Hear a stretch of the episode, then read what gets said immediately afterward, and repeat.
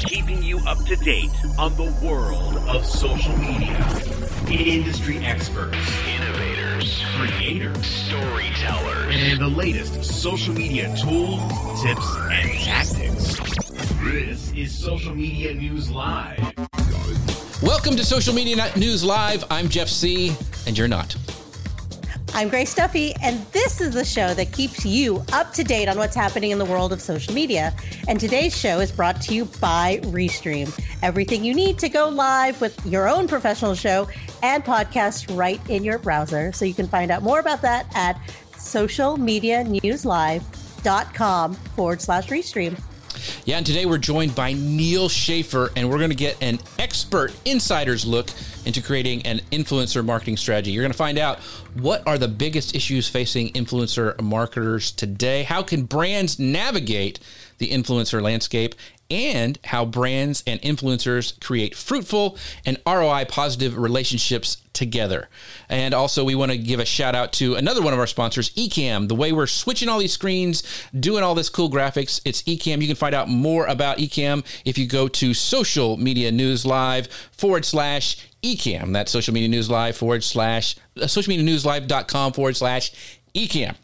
So, if you don't know who Neal Schaffer is, you probably should. He's he's one of my favorite people on the planet. In fact, little known fact here, I actually wrote for Neal when I first got started. I don't know if you even remember that deal, but I was yep. one of your bloggers back in the day. But he is the author of four social media books. His fourth book, The Age of Influence, is the definitive definitive book to help guide businesses of all sizes and industries to leverage influencers as a part of their marketing efforts.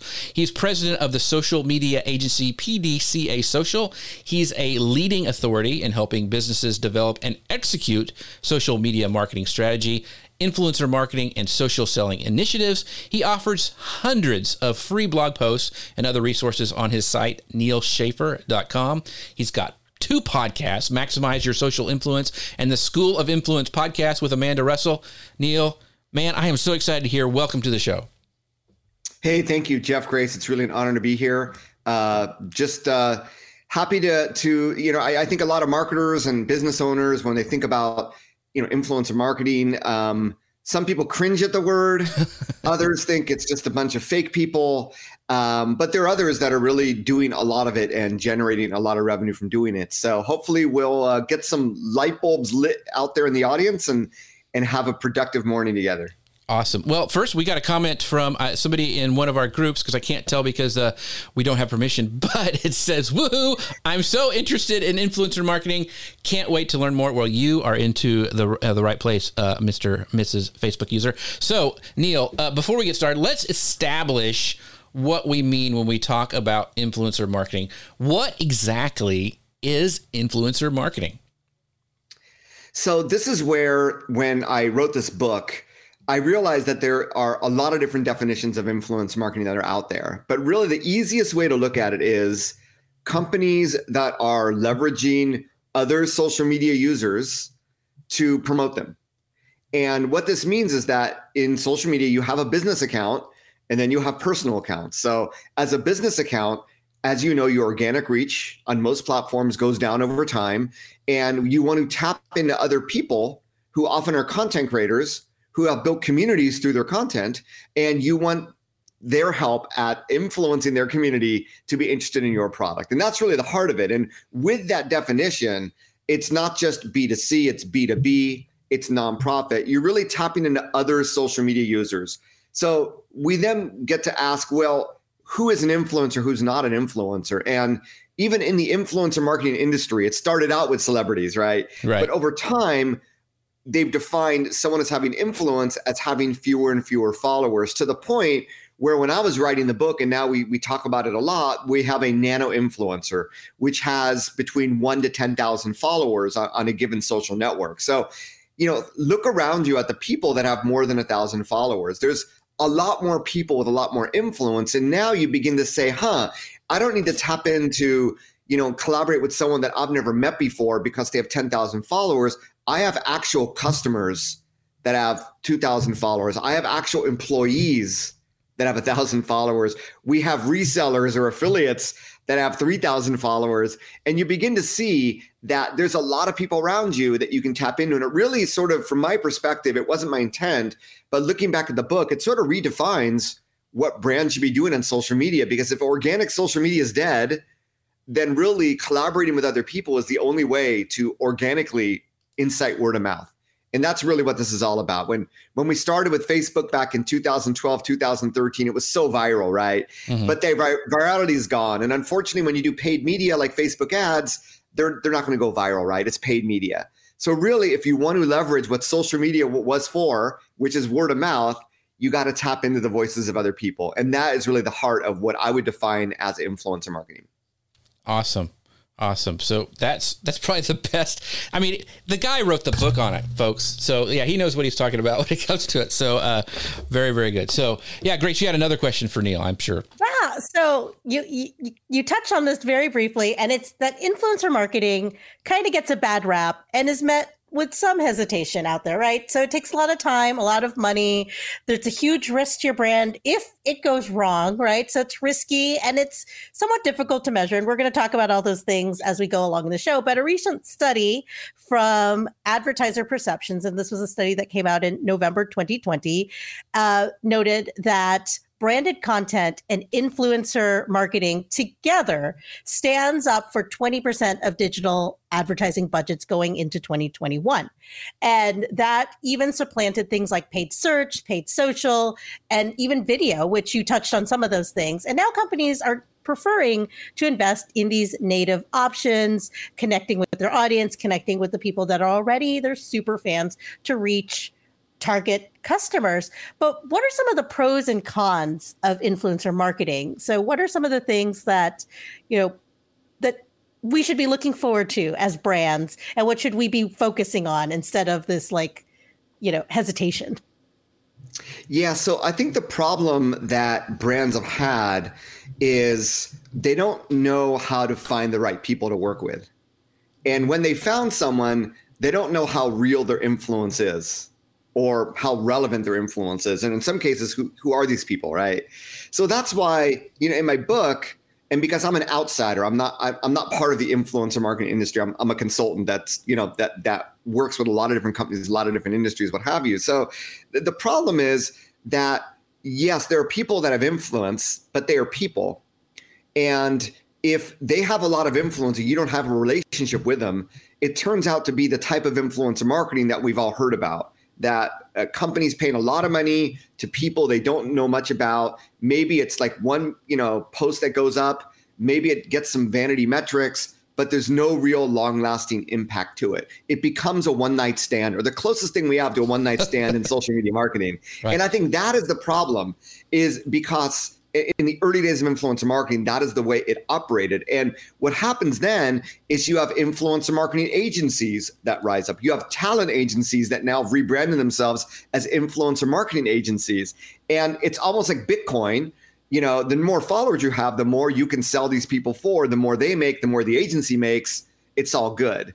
Um, and then you could buy fake engagement to support the fake followers. So, you know, what I write about in my book is, and maybe it's because I've been influenced by all these other companies outside of B2C, but why don't you start if we can define influence at that nano level, right? Mm-hmm. And let's say you have, I mean, I'll put this up, not to brag or anything, but I'll get more engagement on Instagram with like a 15,000 follower account that I have than, you know, media brands that have 70, 80,000 followers right on average so you don't have to work with a huge influencer to have a lot of impact and now what's funny, after COVID, brands are finally saying when they reach out to influencers, have you heard of our brand? Have you ever used our product? Right. So think about it. If you want to work with someone and they they're actually a customer, you don't need to sell them on your brand. There's much less risk because they already they're already a user. And it's gonna sound, guess what, more authentic, the buzzword of uh, 2020, 2021. So that's why I redefine it saying, look, why don't you start, if you want to work with influencers as you should, why don't you start by looking at people that are brand affinity for your brand, like, know, and trust? Right. These are, we, we begin with your employees. And if it's B2B, it's even more important. But even for B2C, I'd say it can be done. Uh, we look at your customers, we look at your followers, you know, people that engage with you on social media. There's a lot of people out there that if you think of them as influencers, right, mm-hmm. you can begin to collaborate with them. So the risks, I believe, are when you connect and collaborate with people outside of your brand affinity. And, and that's where a lot of brands go wrong. So when you're in your brand affinity, like I said, these people already know you. The content's going to be, uh, on average, going to be better, more authentic, less risk. So th- that's been my recommendation. And if you get to the point where maybe you're a startup and like you don't have any customers yet, you don't have any employees, well, then you need to incite word of mouth, not by paying someone to post something for you, but actually getting people to try your product, right? right. Gifting is, is a great way to get started. And that begins the cycle of sort of inciting word of mouth, like I said, which social media is all about. And then you go from there. But at the end of the day, we're people. Everybody operates differently. Jeff, I mean, you're, you're an influencer. Grace, you're an influencer. You know and Grace, especially working with influencers or Restream, you know that every buddy in social media, every social media user is looking for something a little bit different. Some want money, some want experience, some right. want product, some want support. So it's not always just about the money. Gotcha. Well, we have some questions. I, w- I want to bring up this. This there's a study from um, yeah, there's a study from uh, Advertiser Perceptions asked to describe which digital advertising options were becoming more important in 2021. Uh, paid influencers tied for second with video, with 41% saying it was growing in importance over this year. So, you know, and this is a question for like Rhonda had in the comments. She well, she as a state more. She goes, I agree. Most brands don't understand what it takes time to build real relationships that result in conver- uh, conversations with an influencer's audience. So Neal, you Beautiful. mentioned all these these great things to do, and there's there's ways that brands can can do that with influencers. Where where should they start? Should they start with the relationship side first, and like like uh, look and say, okay you know, like Grace and Neal, those are they they talk about kind of the same areas I am. I need to go in and kind of start liking their post or you know making comments on their things. What should brands do first when they first want to start bu- building you know a relationship with influencers? Well, there's a few different approaches. Definitely, you know, first of all, just mapping out right who are the influencers, mm-hmm. and for those of you that are listening that are business owners that run an e-commerce shop at, that that run on Shopify, there is a great free tool available for you called Carro, which it's it's getcarro.com, C A R R O, and this does exactly what I'm talking about. It will bring in your Instagram followers. It will look at your Shopify shopping cart history, and it will integrate with your email uh, marketing, and it'll basically analyze all these people and find influencers amongst people that already know, like, and trust you. So um, this and, and more, you know, Carro is actually uh, growing, and they're going to start to support more platforms, what have you. But you know, this is not something that just one you know crazy guy is talking about. This is a way, uh, you know, this this is becoming more of an industry standard for those smart companies. And I know one of my clients, e-commerce company, you know they were working with an agency to do influencer marketing. It wasn't very effective and they found amongst their customer base there were verified instagram users that had followers in the six figures right? Mm-hmm. so this th- there are hidden influencers lurking out there amongst your followers your customers. That is where i would start. And you know even an email list there are tools out there that if you have an email address you can find their social media profile uh, I use a tool called Voila Norbert. I know it's a funny name, but um, just look for email, you know, email social media enrichment, um, something of that sort. It's all GDPR compliant. It's all legit. But I would really start with that and and do a little research as to you know who's our customer, where are they on social media, um, who's engaging with us. Take a look at your followers. I have a case study in my book about a hotel that found influencers just among their followers on Instagram, and when they reached out, they were able to work together uh, in right. a very fruitful relationship. So, you know, it begins with sort of mapping out. But the next thing is okay, we know who these people are now. What do we want to do together with them? And I believe another way in which influencer marketing has really changed since I wrote the book over the last year is it's not just about the content amplification, it's about the content itself.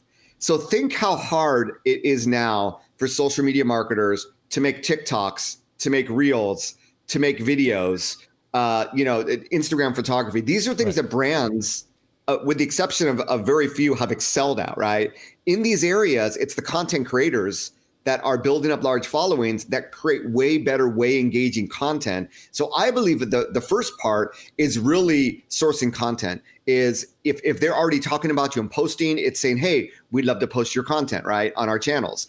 Um, and maybe instead of hiring an expensive content creation agency to create content for you, you actually begin to hire these people to create content for you.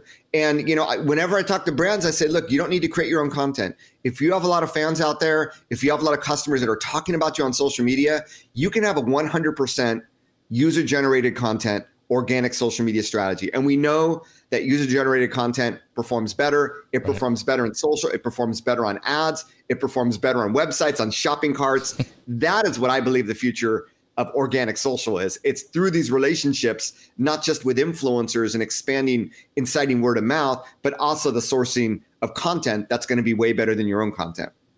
Awesome. Well, that ties right into this first segment that uh, Grace is going to talk about because uh, there's this report that talks about this influencing some some new approaches to that. So, Grace, why don't you, you kind of break this down for us because I thought this was really interesting.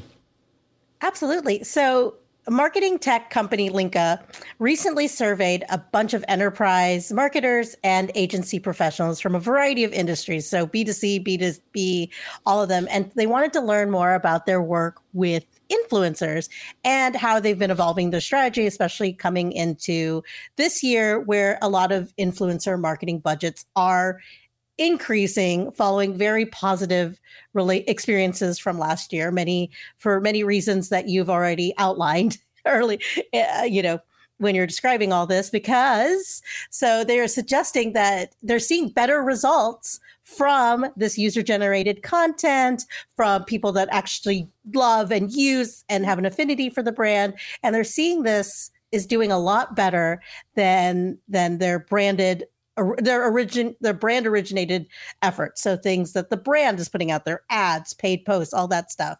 And so this is something that you highlighted in your book. And i love this quote it's people trust people more than ads and social media is made for people not businesses. So how are experienced brands looking at their influencer marketing budgets this year? What are the initiatives and what are some of the programs that you're seeing yeah, so I mean, it's really interesting, Grace, that we're talking. And, and the last time I saw Jeff was at Podfest in Orlando, right. Florida, literally in March of, of 2020, just before all this started. Um, and everybody in the airplane is wearing masks. I'm like, what's going on here, right? What, what weird world we're living in. But anyway, that's the norm today. But so over time, you know, I published The Age of Influence in March of 2020, and and you know, things I talk about that in the book, I think have continued to evolve. And one of the biggest things that evolved is that brands now are saying, well, you know, instead of working with agencies, let's take more of this stuff in house, but mm-hmm. also let's build our own little armies of influencers. So I've talked to a few different agencies that have, that talk about their clients that used to reach out to them for, hey, we need influencers for this campaign. Now they're building their own little internal army of influencers. Like, a, uh, you know, you could call it a brand ambassador program. I think that word and like brand advocacy, these are terms that have been around before, but it's now really reframing it as influencers. So their own little network of people that they can tap into, their own little community that they can keep them up to date when they have new products that can facilitate easily sending out to them, you know, uh, loyalty rewards, maybe, you know, affiliate marketing, depending on the company and the product, what have you. That's really, I believe, the way of the future is not thinking of influencer marketing as a campaign or a series of campaigns, but as an ongoing you know effort in your marketing integral part of your marketing. And through this community it's not just the fact that you'll get content amplification or content creation, but you also get a sounding board, right? People that really understand what what the trends are. You you almost get your own little advisory council for mm-hmm. social media, um, and it, there's just a lot of benefits when you bring people together that are that active creating content in social media that understand your product. There's just a lot of different benefits, right? Your product marketers are going to benefit. Your R and D team is going to benefit. So that is really the latest trend um, of, of trying to create this sort of network. And I would say this is where I sort of bridge together, you know, brand advocacy and employee advocacy. And one uh, incident, I, I, believe I wrote about it in the Age of Influence, maybe not, was when I had a chance to meet a consumer packaged goods brand in Singapore. It was their APAC headquarters uh, mm-hmm. uh, of this multinational brand, and they were they were doing this right. They said, Neal, we have a bunch of nano influencers that we're working with, and we want to help them create better photography. What we want to help them create better videos. We want to help them to become better copywriters. What do you think of the idea of actually bringing in other influencers that are really good at this and teaching and actually training our nano influencers?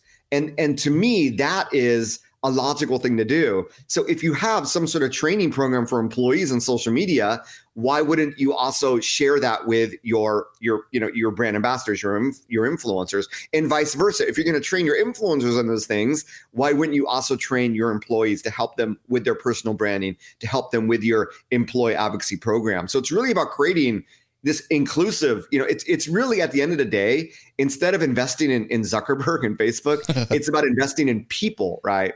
Right. And that, you know, that comment that we had before, that long term ROI, where they may have worked together with you on one campaign, but if they're part of this ongoing network, they're going to be talking about you, you know, without your having to ask them to talk about you. And that's where you begin to see the long term gains, where they, they bring you up here and there.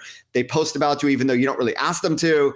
Um, they feel part of you. They, they, they feel like they belong to you. you. You begin to have this very inclusive approach that I think is very much in tune with the way younger generations want to work with brands and, and want to feel part of something bigger.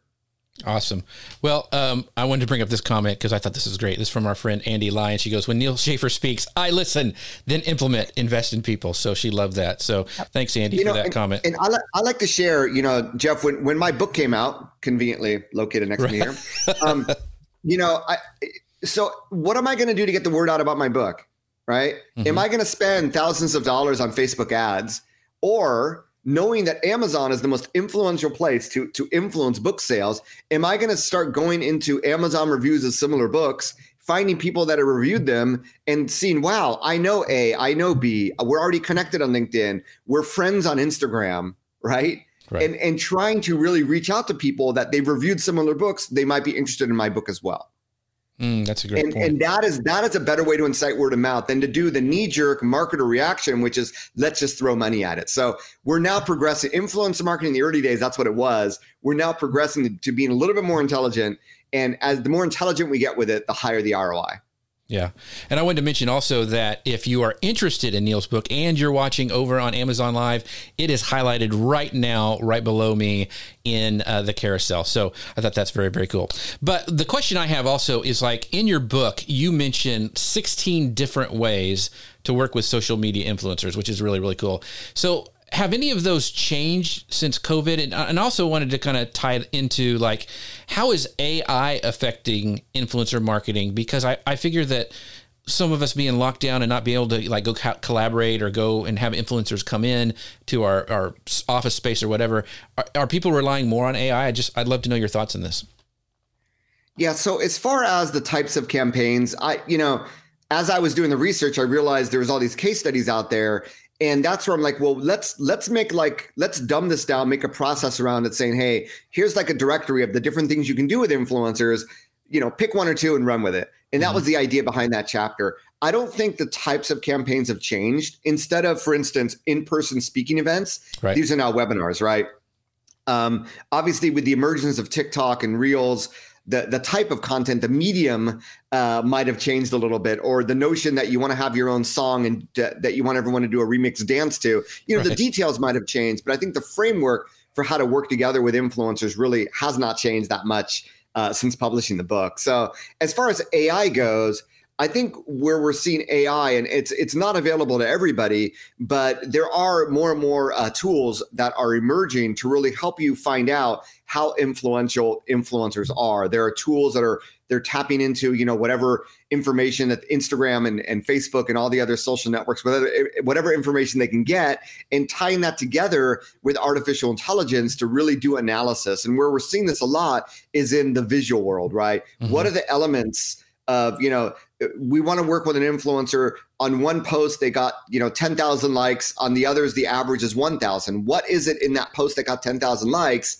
Is there anything that we can analyze from their followers the comments uh, the engagers the actual elements that are inside the, the, the photo or the video um, uh, is there any way we can try to understand what was it that made people engage with that so that if we want to work with that influencer we can try to get those same results? So this is not for you know a lot of small businesses this is more for like right. the enterprise that uh, level that can invest in working uh, with companies with these tools. They are getting a little bit cheaper but um, but yeah those are things that we can use. But once again if we're working with our customers and, and with people that already know like and trust us I think the need for that AI is a little bit less because it's a little bit less of an unknown, right? Mm-hmm. Um, but yeah, those tools all are, are available. And what's really cool about the tools is they use a lot of photo recognition software. So if you're a brand, not everybody tags your brand in a photo, but sometimes they'll feature your product in the photo.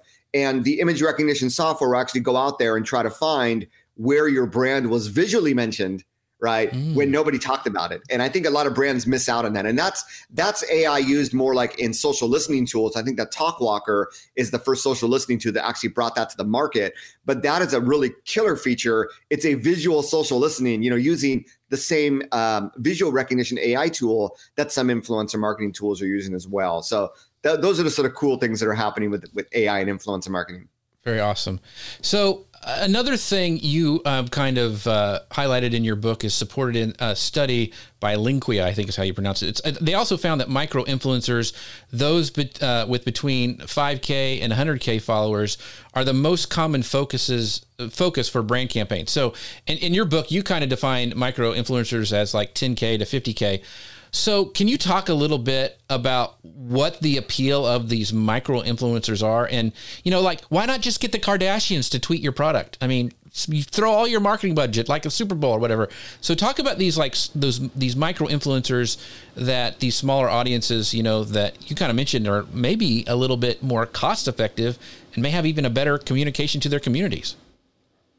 Yeah, you know, when I was first writing my book and and uh, when I was writing it, that micro was the rage. And whether it's like, you know, 5 to 50, 10 to 100, there's no one definition, right? Um, I say 10 to 10 to 50 because we've had the right. emergence of nano influencers that I've said 1 to 10. But mm-hmm. um, when, you know, it, when thinking about it in the early days, when I talked to some agencies, they were like, oh my gosh, it's so hard just to work with a few mega influencers. Now you want to work with 20, 30, 40 micro nano influencers. That's a lot of work, right? Mm-hmm. Um, so there is a little bit more work for the brands to do. But what we're finding is that smaller is sexy. I'm going to repeat that smaller is sexy because people with smaller numbers, there's less of a chance that they bought fake followers, right? Mm-hmm. Um, meaning also in parallel that their content their vibe seems to be more authentic. Their community seems to be tighter. And what you find with influencers is at the beginning, their engagement rates are high.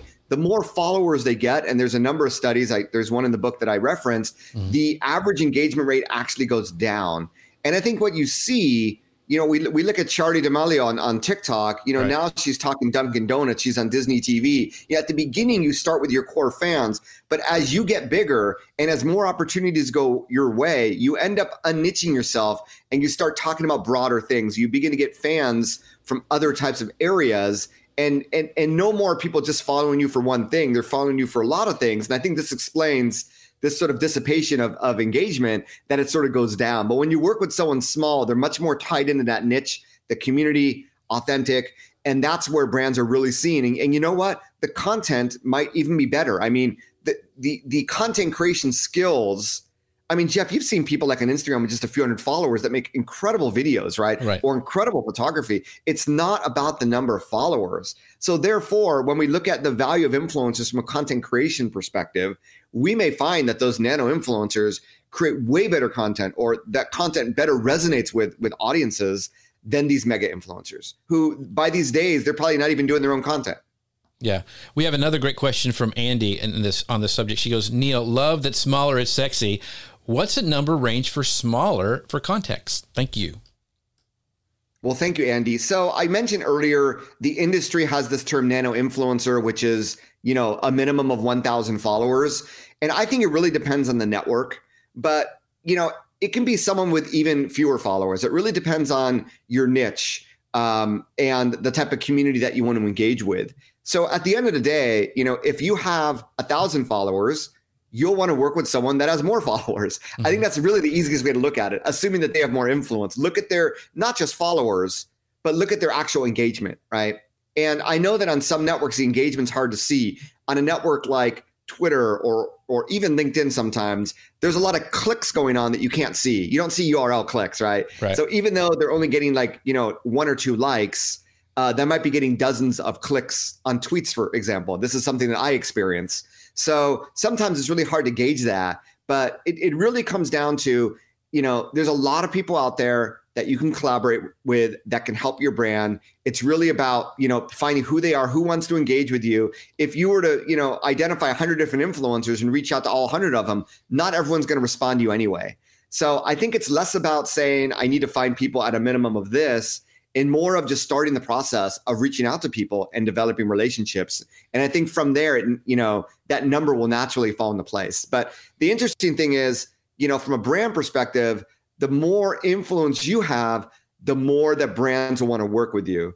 So I would actually work on increasing your own influence in social media. And the more influence you have, these influencers will go, huh, I want to work with you. You actually get better terms and you have more inbound traffic, more inbound leads from influencers who say, you know, love your brand, would love to do a collaboration. Here are my ideas. So I'm just throwing that out there. It's something that a lot of brands forget about, but it's something that they should be working on as well. So let's take this from the opposite way. So I'm a micro influencer, but no one has approached me yet. What am I doing wrong, Neal? Why am I not attractive to these brands that are needing these? I have what they want. Come on, Neal. What's what am I doing wrong? oh, you're doing nothing wrong, Jeff. You're doing awesome. uh, so if you're an influencer, here's the thing: most influencers will proactively pitch brands. So it begins with your content and it begins with your bio. And are you targeted on something? So look at it this way: if you're like Tiffany or Cartier and you want to reach out to jewelry influencers, you want to reach out to people all they post about is jewelry, for instance, right? So if if you think you're a jewelry influencer, but only one of your past 100 posts have been about jewelry, a brand is going to look very differently at you. So your your profile and your content has to speak the speak and talk the talk. And this is why the most successful and we're talking specifically about Instagram, but it it mm-hmm. you know, we can talk about any social network the same way. When you have a niche, and all of your bio and all of your content feeds that niche, you're more likely to attract brands from that niche. So my, my first question would be, well, you know, from a brand's perspective, what is your profile? What does your content look like? Right. Okay.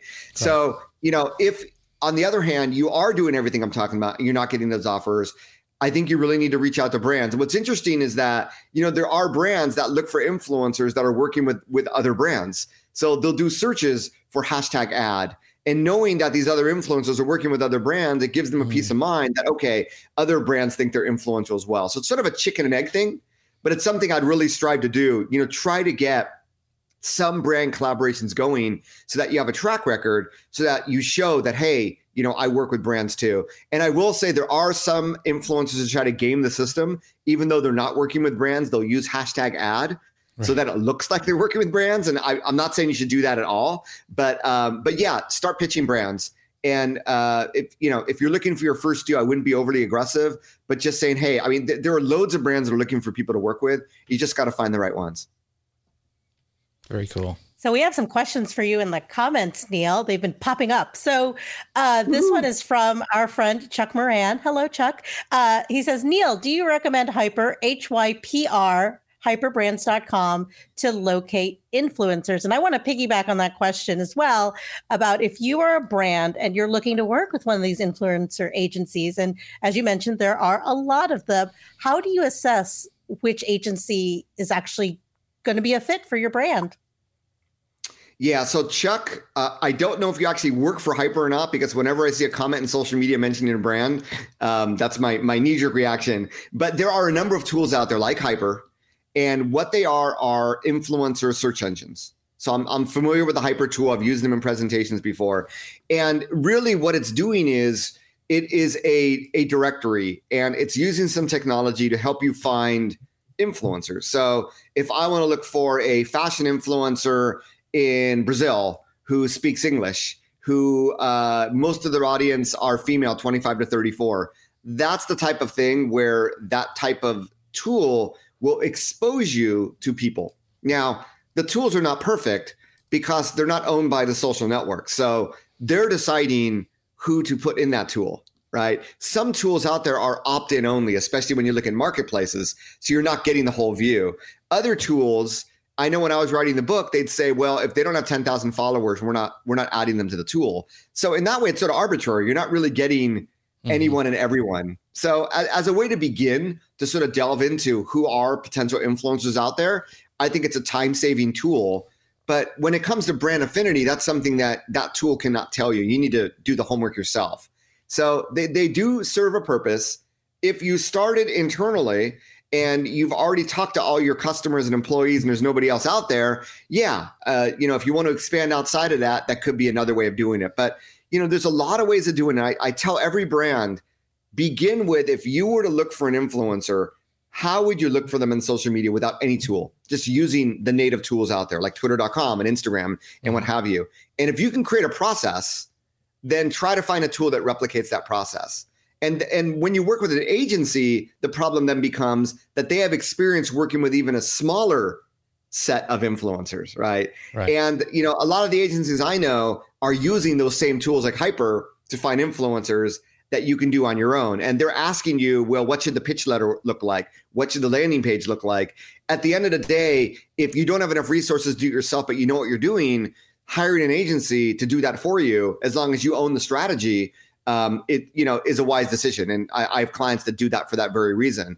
Um, but you know, I also know that one of my clients a few years ago was working with an agency that was doing their Facebook and Twitter ads, and the agency was pushing influencers that were completely irrelevant to my client, right? Mm-hmm. So remember, it's a money game, and these companies, whether it be a tool, whether it be an agency, they're in the business of making money, right? So to me, there's a little bit of a conflict of interest. That's why I want you to own, you know, uh, the IP, the IQ, the process, the strategy, and then find things that work for that, rather than the other way around, where people are blindly throwing money at agencies and tools and trusting them when it may not, they may not get the best results.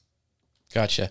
We have a great question from uh, our friend Danny, and she goes, "Does your book uh, talk about very small local businesses, say a family coffee shop, connecting with influencers? Is there data on that?" Um, well, thank you for that question, Danny. I don't think that there's data on every industry possible. Um, but when I wrote the book, I tried to make it very industry agnostic of covering lots of things, including I think there is a dedicated little section there on how small businesses can leverage influencers. So regardless of whether you buy the book or not, I think if you're a local entity, like a local coffee shop, I've been doing a lot of work with real estate agents recently, which is very, very similar local approach. So what I'd recommend to you is, you know, a, a mixture of community networking of actually, you know, getting people on your feed, mm-hmm. collaborating with them. A, a, lot of realtors will do like local business uh, spotlights where they'll go out to other businesses and they'll do live stream interviews with them on a weekly basis, or they'll talk about the restaurants locally where they had dinner. So, you know, as a coffee shop, you want to encourage more people to do that where you are. So I think part of it is, is your coffee shop Instagrammable? Right. Mm-hmm. And hopefully you've already worked on that part. You want to create areas where people coming in would naturally want to take the photo and post on Instagram. So that that I think is one of the most important things that you can do. But secondly is, you know, offer things. I do believe that one of the case studies that I talked about here was in the book was uh well maybe not but it's one that i bring up a lot when i speak is barney's beanery. They're a sports sports bar here in southern california. And when they did they did loyalty campaigns like hey you know check in tag us on social. And when you get to a certain number of times we're going to send you a, a $10 gift card a $20 gift card I thought that was really, really intelligent way of spreading the word. And often when people got these gift cards, they were taking a picture of that and posting it to social media as well. So it's really about you may not have that many influencers in your community or in your city, but it's really about if you have social media users that are very active and social, how do we attract them to come to our coffee shop? How, once they're inside, how do we engage them to post about us? And then once you know they've posted with us, how do we continue that relationship to continue to get them to post about us through a, a loyalty campaign like that? So those are just some ideas. Um, hey, anybody listening, if you have any questions that I don't answer in the limited time we have, um, feel free to. I mean, you can find me on on social media, nealschaffer.com. Just go to my contact form and, and let me know. But hopefully uh, that that gives you some ideas to work on. So, Danny, I do want to say one thing, uh, and uh, so I, Neal gave me his book when we were at uh, Podfest in Orlando when we saw each other last. But I went ahead and, and went out and bought it on Kindle because that's where I like to take notes at. It's really easy. So I'm just going to say Neal's being very, very um, humble, but it's a really good book. I got tons of ideas from it. Even if it is there's a case study that has to do with a big business, there's a lot of stuff that you can take from that and apply it to your own uh, just by being uh, doing creative. So there's a ton of stuff in there. So I would highly recommend it, even you know if uh, you think it's all for about big brands, but there's some really great stuff in there. Yeah, and, well, and I just yeah. wanted to say uh, one more thing, and thank you for that, Jeff. But my mindset is always I hate going to conferences and seeing all these presentations about big brands talking to, to each other in social media. As a small business, what is there to learn from that? How do you replicate that? So I always have the mindset, even when I have big business case studies, and I try to find smaller businesses, is how can the smallest of businesses replicate that? It, you know, without just throwing money at it to mm-hmm. look good in social media. Um, you know, how can you get down and dirty and and anybody can do this. And I've really tried to do that for every one of those case studies. So I appreciate you mentioning that, Jeff. Awesome. So we got before we get started. You know, we're talking about Instagrammable things and things that we really like. Well, I cannot go uh, in, any further without talking about Ecamm, uh, which we are using to. Uh, put all this stuff out here, switching cameras, all the cool stuff that you see going on. It's from our sponsor, Ecamm. They are amazing. Great group of people. Uh, I actually use it because they have a virtual camera. I actually use it for my Zoom calls and all sorts of things. So it's not just for broadcasting live. You can use it for if you're making presentations. Uh, Guy Kawasaki, who I produce his podcast, he uses it when he records things that he's sending to companies. So it's a really, really robust tool. You can find out more at socialmedianewslive.com forward slash ecamm. Go over there and check them out. I would really appreciate it. So, Grace, this. And- oh, yes, right. Go ahead. Sorry. I said, and the way we're going to live to all the socials, to Facebook, YouTube, usually LinkedIn, except not this week for some reason, and Amazon Live is with the power of Restream. And I have some really awesome news. We just launched the Restream community on Facebook. So you can find that at on, on Facebook, restream.community, and join. It's growing. We just launched it about a week ago. It is growing. So if you are wanting to collaborate with other content creators, if you want to work with or find out what our influencers at our agency or our company is doing to uh, to uh, talk about Restream or what they're doing with their own uh, their own partners and then their own business, join this community. So you can find that at Facebook Restream Community. So I wanted to bring up some other comments too while we're going, and we're going to go to this next seg- uh, segment that Grace is going to talk about in a bit.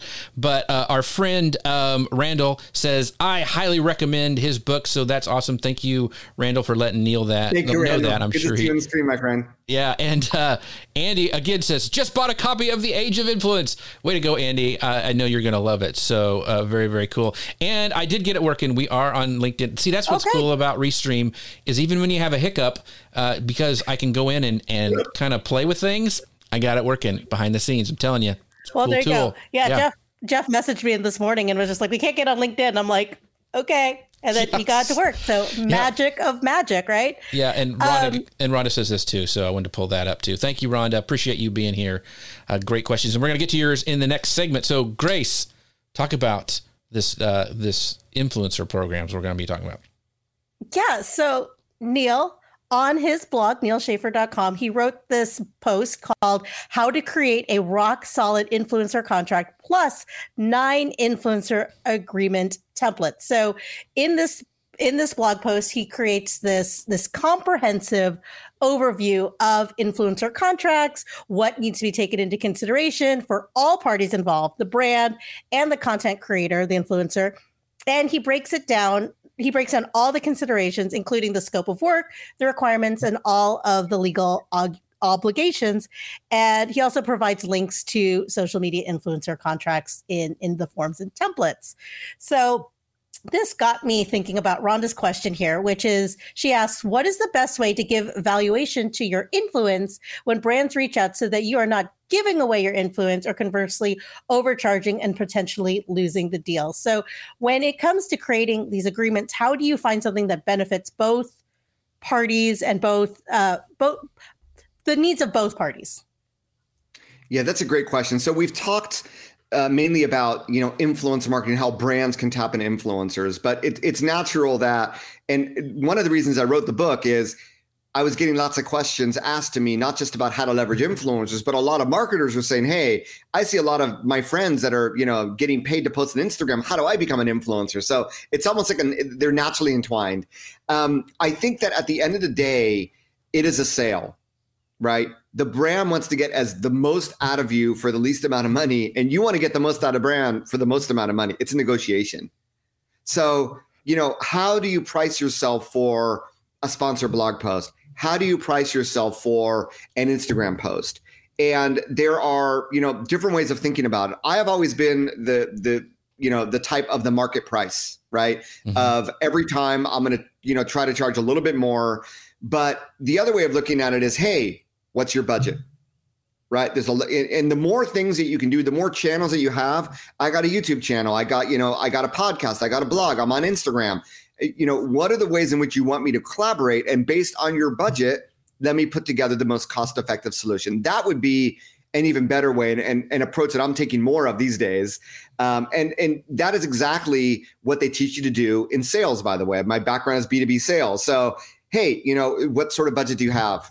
Um, and from that, you're going to learn a lot. And from that, if you think that the budget is too low, I recommend that you just turn them away unless you're really desperate for money, right? That you should have this minimum, but there are also brands that you want to work with so that you can say, hey, I've worked with Coca Cola, I've worked with Amazon, where you may want to go a little bit less in order to get that experience. So there's a lot of different things to consider. Um, but at the end of the day, there is no one standard market price. And I know a lot of people, even in the book, I talk about, well, 10,000 followers, $100. That's not necessarily the case right? Mm. I've, I've, I've, made more than that. I've made less than that. Um, so at the end of the day, you only know the market rate when you get the actual business. and you only know the actual business when you have a, a, price. And therefore, asking the budget. And if they don't give the budget, um, you know, starting with, well, if they were going to post this, if they were going to post an ad and spend $100 or spend $500 or spend $1,000, can I give them better results? I think that that at the end of the day is the ultimate thing. So how much would content cost? And therefore, you know, a video is going to be worth more than a blog post, which is going to be worth more an Instagram post. Mm. Right. So it, it's also understanding the medium and the different values. And by the way, you know, YouTube videos, blogs, they they will and podcasts, they last forever in search engines, whereas an Instagram post, a tweet, a LinkedIn post, those have a very, very short lifespan. So you should be getting more for those other things. Um, so yeah, there, there's no one solid way of, of looking at it, but that would be my advice to try to get the most from you know what you're trying to get out of a relationship with a brand. So Rhonda, who I just love to death, and thank you, my friend, for for all these great comments. She goes, "Yes, I've switched to that type of negotiation because I wasted a lot of time putting presentations and campaign ideas in front of folks that they couldn't even begin to afford." So one of my questions is, you know, one of the cons when it comes to influencer marketing is making that wrong investment. Like, oh my gosh, I picked the wrong influencer. I feel like I'm throwing money. I don't know what I'm doing. So, how can a brand measure ROI for an influencer marketing campaign. I mean, I know a lot of the ones that you know I've worked for is that's really specific. Like you need to drive this much, uh, you know, signups, which I understand. But do you have recommendations or measurement tools or services that can support influencer marketing? And maybe you know, because a lot of it isn't isn't just like signups; it's also getting the word out. It's like creating a video, just like you said. So what what kind of services are you know things that we could do both as brands and as influencers that we can make kind of that job of reporting a little bit easier, I guess. Yeah, well, that's why I like the content approach, right? Okay. So you don't know how viral this influencer's content is going to go, but if you have the rights to source that content and to use it, you've just saved yourself from money of having to create your own content, right? And and there's ROI from that. So mm-hmm. you know, ROI is measurable on a lot of different ways. On the other hand, this this like brand awareness I mean, outside of influencer marketing, how are you measuring that?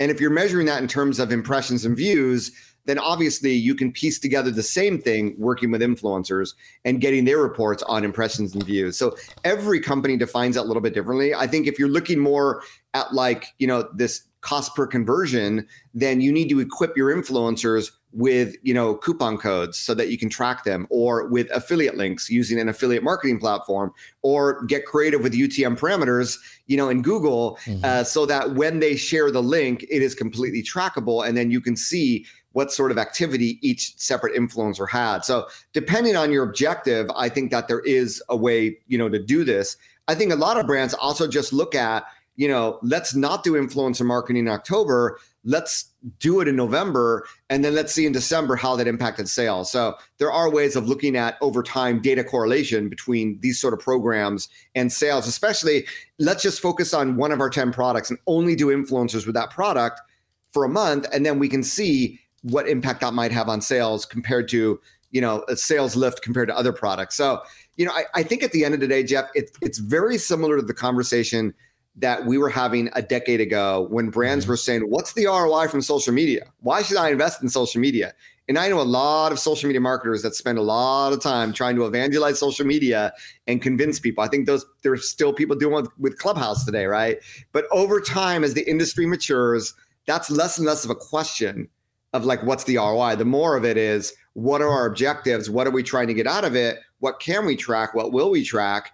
And you know, if we don't work with influencers, it's going to become 100% paid media and social media. Mm-hmm. So what's the alternative? And I think that companies do become more rational about it, and there's less of that question as time goes on, especially as more and more companies get started with their first campaigns. Yeah, and I always like to go like, what's the ROI of a billboard? You know that's kind of hard to track sometimes you know. Uh, or the magazine but, ad that you have or the tv ad yeah i mean yeah. we go back to gary vee he has to be mentioned in every every episode right, uh, right. Uh, what's the roi your mom? I mean right. oh we all go there. Oh man i get in trouble. So rhonda asks this question i think is a great follow-up. Uh, she goes uh, an influencer can't always control the roi uh, if the brand doesn't have a landing page that will convert, there are so many things that are outside of your control when it comes to ROI. I think this is a great point, and Rhonda and I have had offline conversations about just this because it is frustrating if you are an influencer. So let, let's take it from the influencers thing. Is do you have to do a lot of training for a, maybe a brand you're working for with for the first time? Like, hey, I need a landing page. Hey, and if we need to track if this landing page con- is converting or not because you can lead a horse to water, but you can't make it drink. And I a lot of times it's not the fault of the influencer. So how can brands do a better job with that? Yeah, so I, I think that I also have taken more and more of this approach when I find just a lot of maybe they're junior people or maybe the brands don't understand it, but they reach out to me for things that are irrelevant to my brand or they want to do it in a way where I don't think it'll be as effective. So I go back and say, okay, what how what does success look like? A month from now, if we're successful working together, what would it look like in the report? And let me give you ideas about how we can get there rather than you trying to figure out mm-hmm. should Neal do two stories or three stories, right? What are we trying to get at?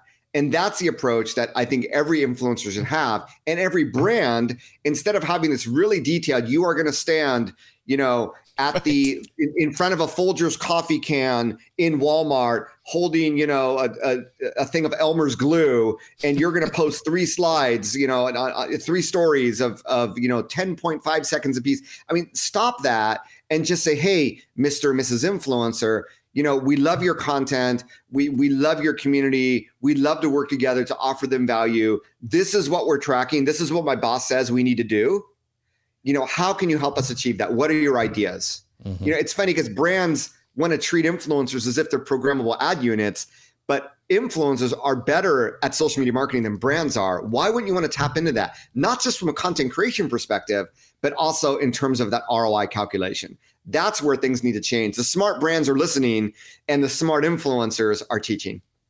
Awesome. That's great stuff.